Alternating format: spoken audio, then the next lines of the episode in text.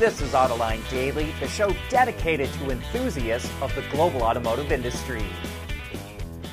The high cost of manufacturing E Vs, Tesla's price war, and a weakening of economic conditions are forcing legacy automakers to start taking drastic actions.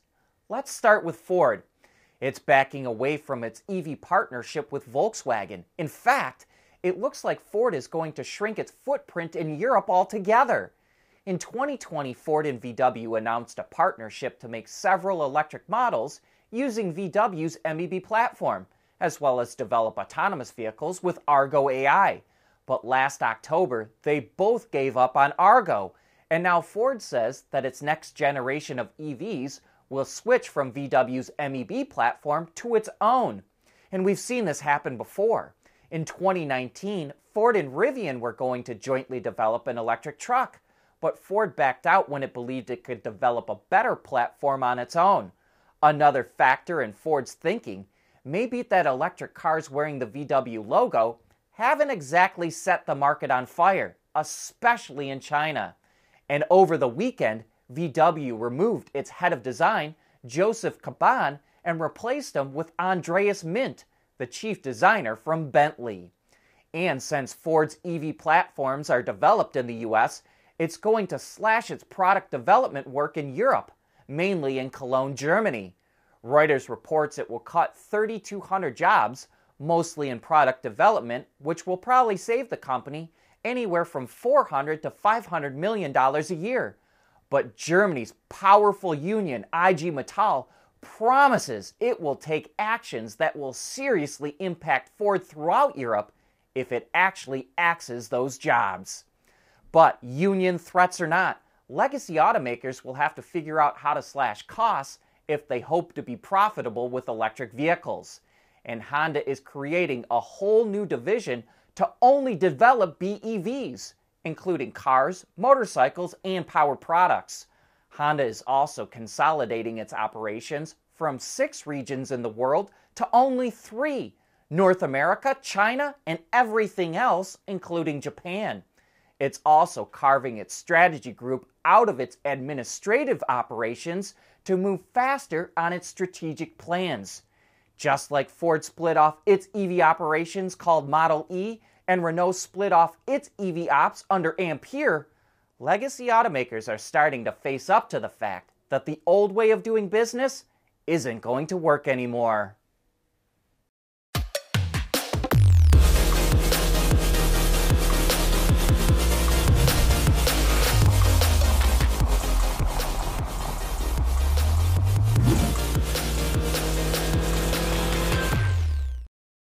We want to know what drives your testing. O T A, connected car, diagnostics, remote testing. Intrepid Control Systems is here to help you work from anywhere. Intrepid Control Systems, driven by your data.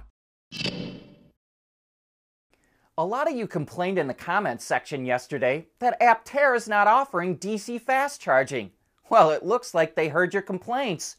Due to overwhelming criticism that its three-wheeled solar E V would not have D C fast charging capability, Aptera quickly reversed course and said yes, it will have it.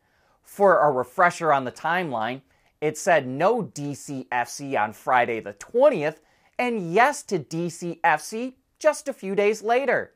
Aptera says it had been working on the capability for over a year, but paused the program because it didn't have approval for the Tesla plug yet.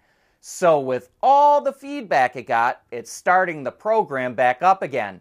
However, its fast charging capability is on the low end.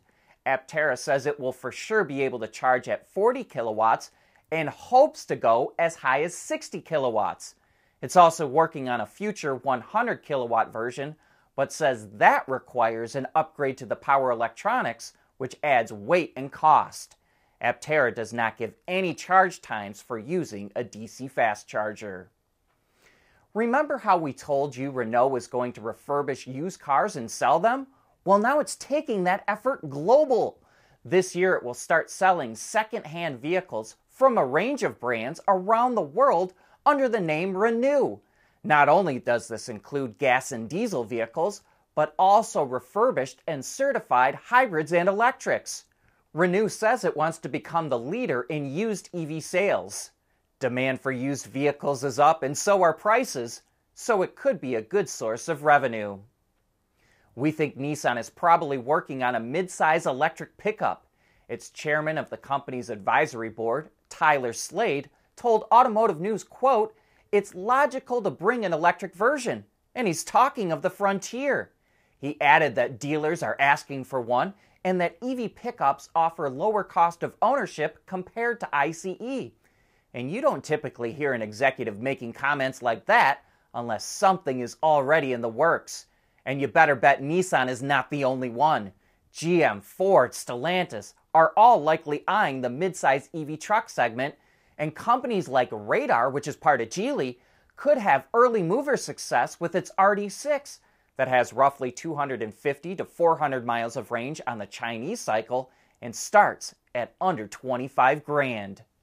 And Chinese brands will probably grab seventy percent of the Russian car market unless things change, says Russia's Auto Dealer Association.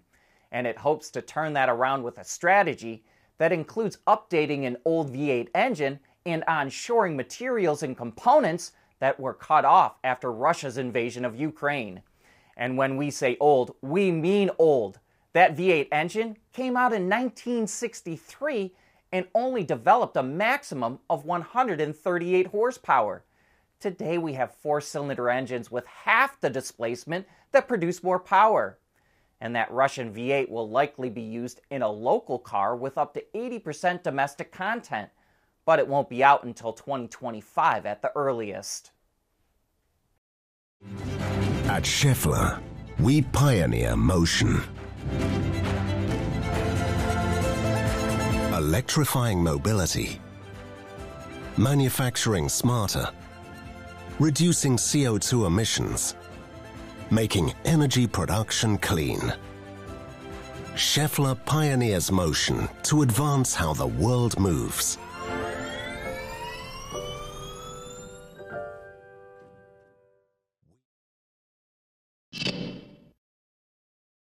Affordability is a big issue with electric vehicles, so Lightyear, the startup developing solar-powered electric vehicles, is suspending production of the two hundred fifty thousand euro Lightyear Zero to shift its focus to the more affordable forty thousand euro Lightyear Two. Production of the Zero kicked off last year, but only at a rate of one per week. And Lightyear says it received more than forty thousand orders for the Lightyear Two from individual customers, in addition to the twenty thousand it had from fleet owners. California is a huge market for electric vehicles, and last year the state accounted for forty percent of all the zero-emission vehicles sold in the U S. According to California's Energy Commission, three hundred forty-six thousand ZEVs were sold in the state in twenty twenty-two, which is about nineteen percent of all vehicles. The Tesla Model three and Y were the best-selling zero-emission models, with ninety-five thousand and ninety-four thousand sold respectively. Automakers spend a fortune building prototypes when they're developing new cars and trucks. They have to smash, bash, and crash them to make sure they meet their design specs. But what if you could get rid of prototypes through simulation? That's going to be the topic on Autoline After Hours this Thursday, with Michael Hoffman from V I Grade, which has some of the coolest driving simulators in the world. Their goal is zero prototypes. So, can it be done? Tune in this Thursday when the show gets going live at three p m Eastern Time. And that's a wrap for today's show. Thanks for tuning in.